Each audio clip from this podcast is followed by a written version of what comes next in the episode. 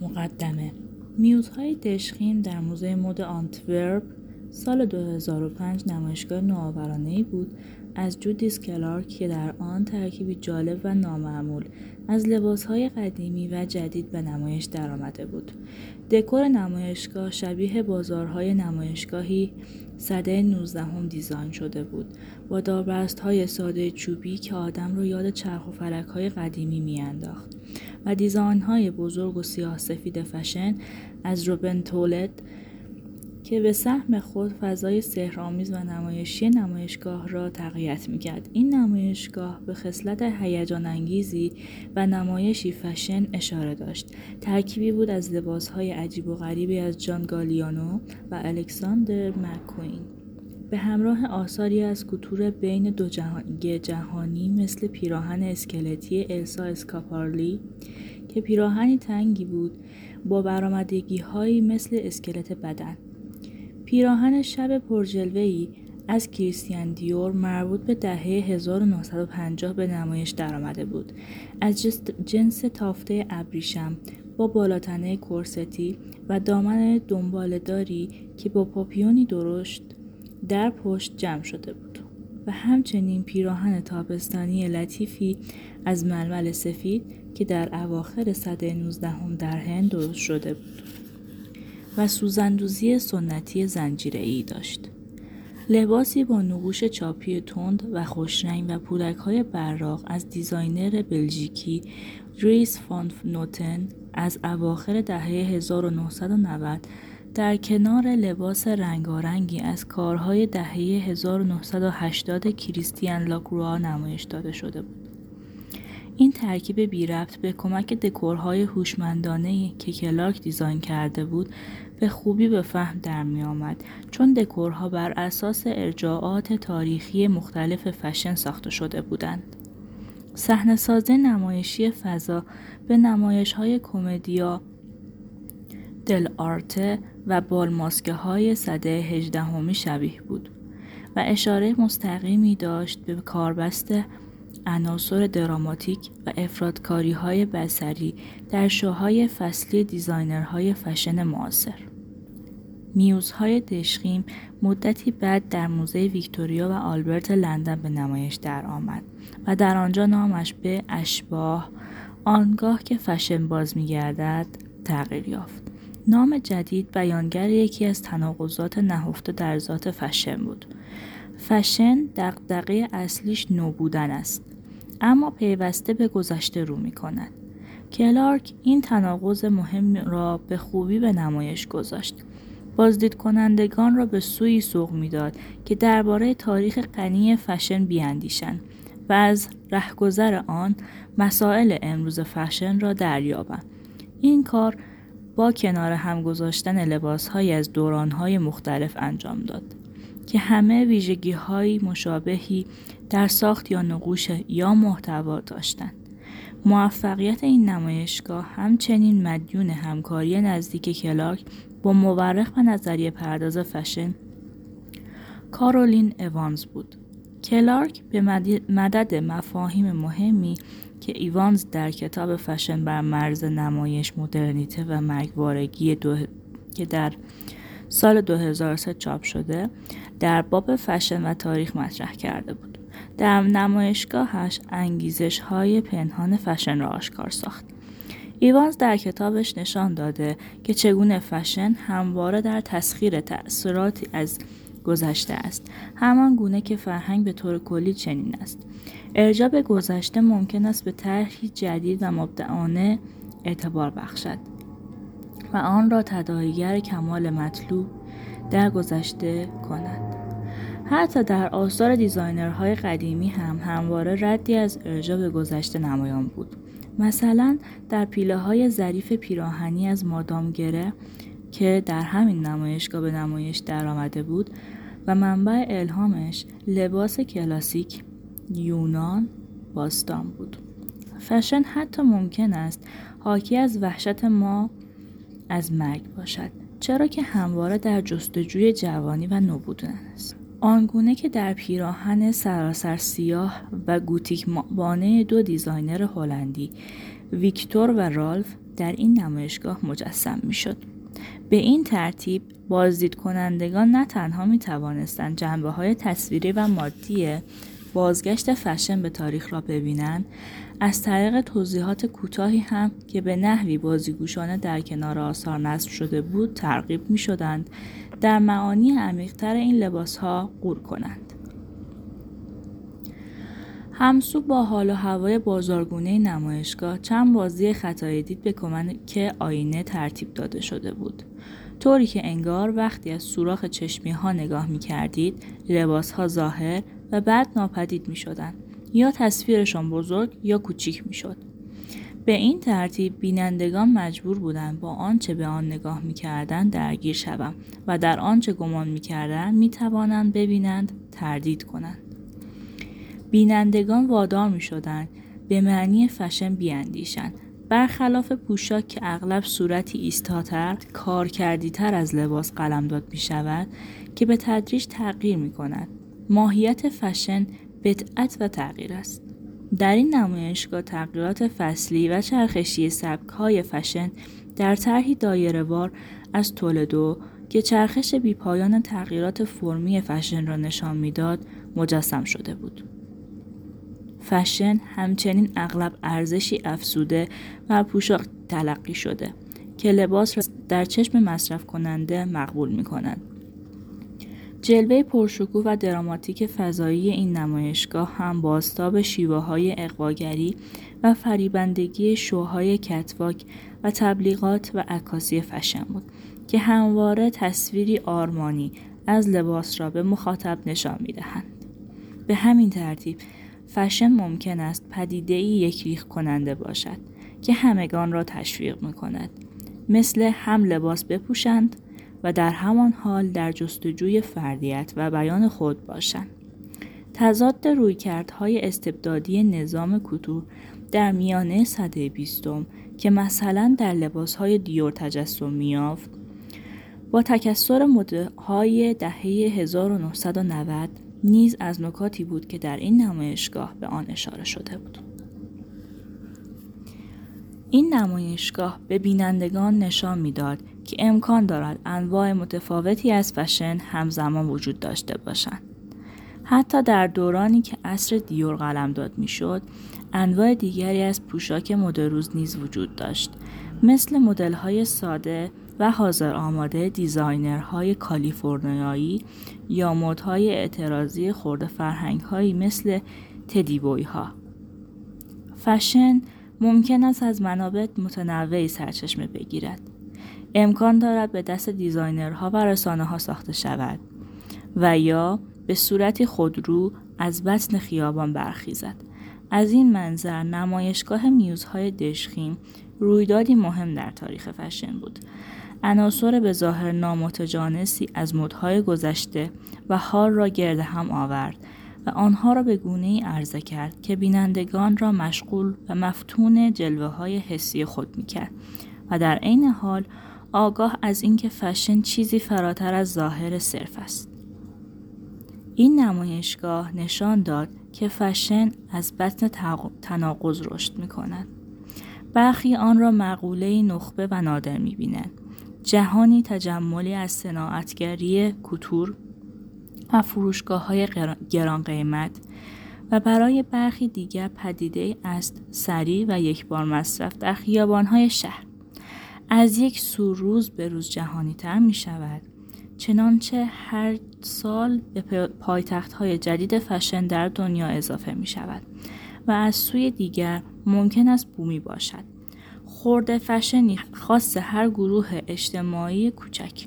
هر روز بیش از پیش صفحات متون آکادمیک و فضای موزه های شهر مشهور فضای موزه های مشهور را اشغال می کند و در همان حال در برنامه های تلویزیونی یا وبسایت های میک اوور هم پیدا می شود. همین دوگانگی است که آن را افسونگر می کند یا برعکس. منفور محقر. فشن را ممکن است بتوان در هر زمینه ای از نظریه پردازی آکادمیک تا مبلمان یا رقص مشاهده کرد.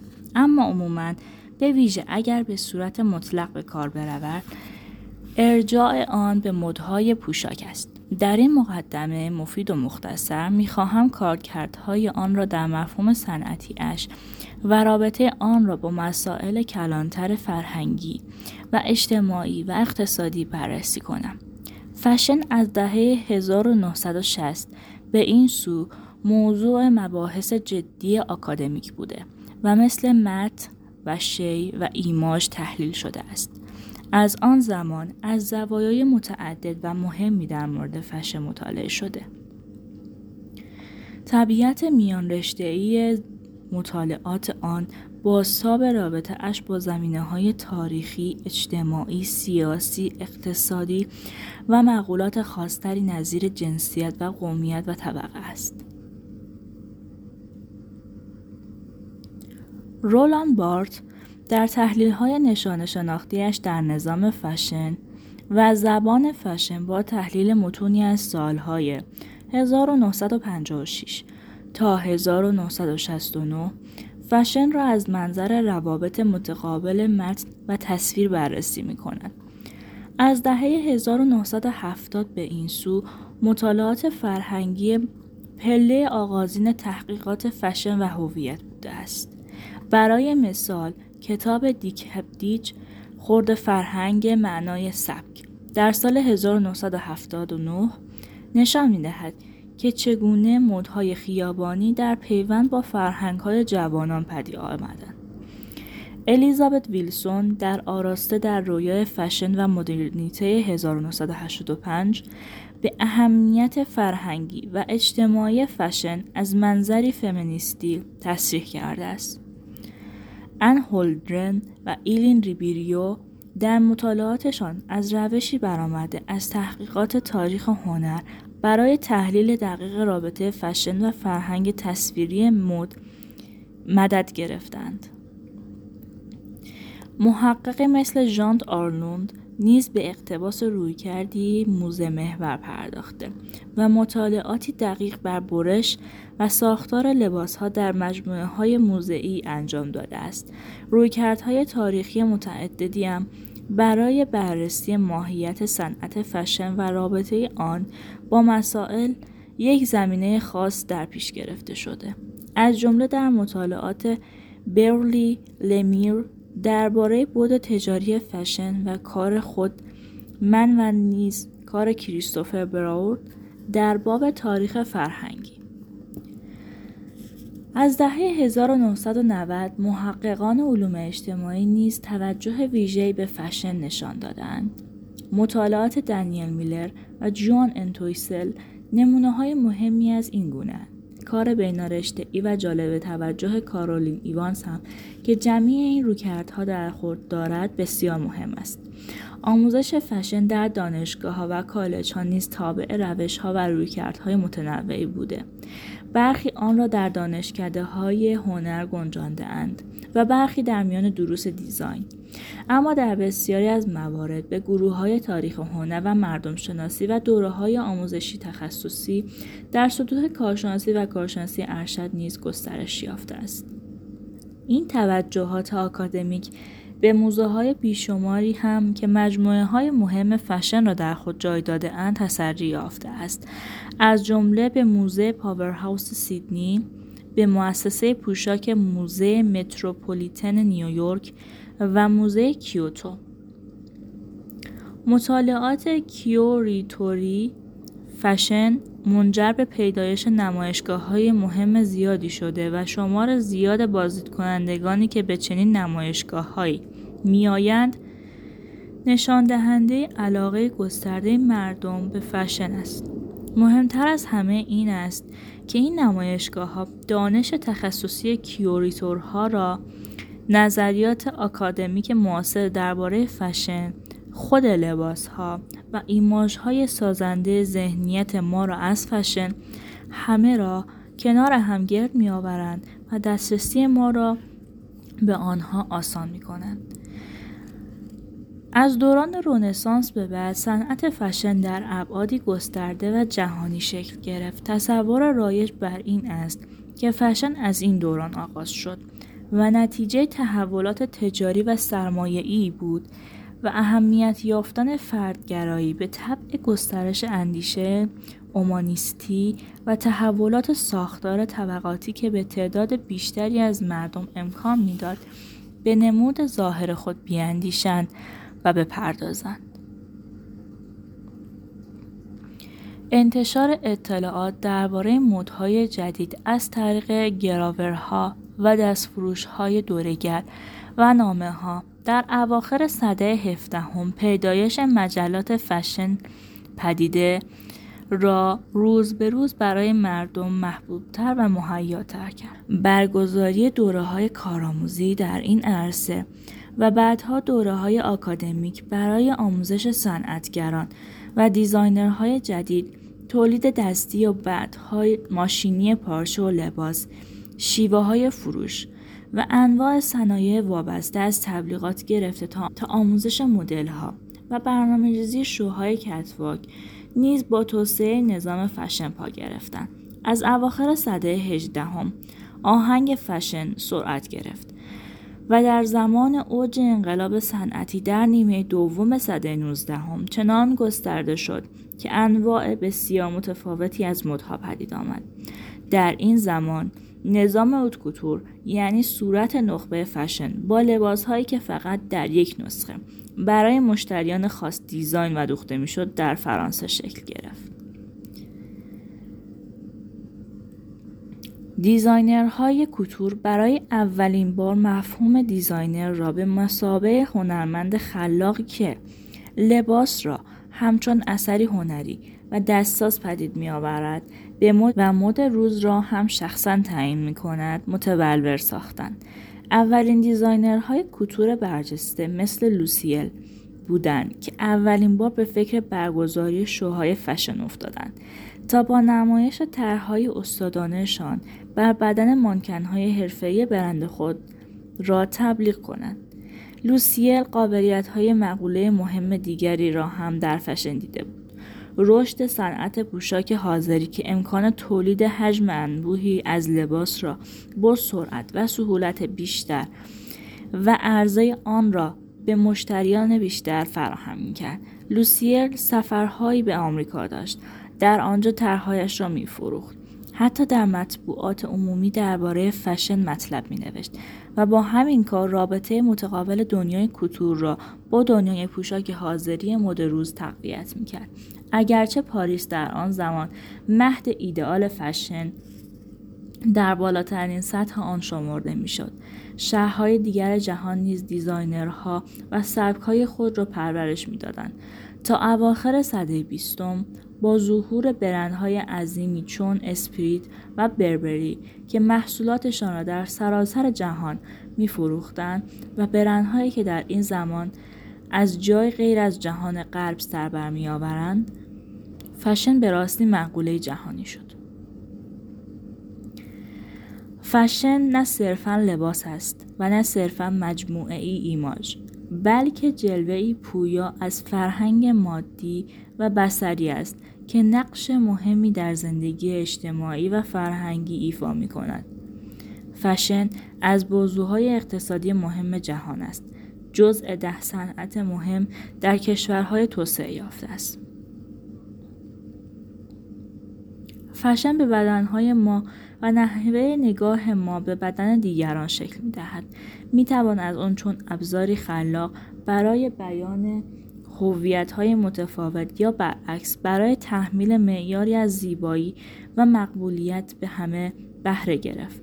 مسائل اخلاقی و عرفی مهمی را برمیانگیزد و با هنرهای زیبا و فرهنگ عامه در ارتباط است. این کتاب مختصر با تاکید بر پوشاک زنان به عنوان عرصه غالب دیزاین فشن نوشته شده. اما نمونه های معتددی از پوشاک مردان را هم مثال آورده است. این کتاب بر مراحل متأخر توسعه فشن تمرکز دارد. اما به پیشینه های مهم آن پیش از سده 19 هم نیز رجوع می کنند تا چگونگی تکامل آن را نشان دهد. فشن غربی را همچون صنعت مسلط فشن بررسی می کند اما در این سلطه نیز ترتیب می کند. نشان می دهد که چگونه دیگر نظام های فشن در کنار آن تکامل و با آن هم پوشانی یافتند. من خواننده را با عرصه های به هم پیوسته صنعت فشن آشنا می کنم. نشان می دهم که فشن چگونه دیزاین می شود، ساخته می شود و به فروش می رسد و ارتباط آن را با زندگی اجتماعی و فرهنگیمان بررسی می کنم.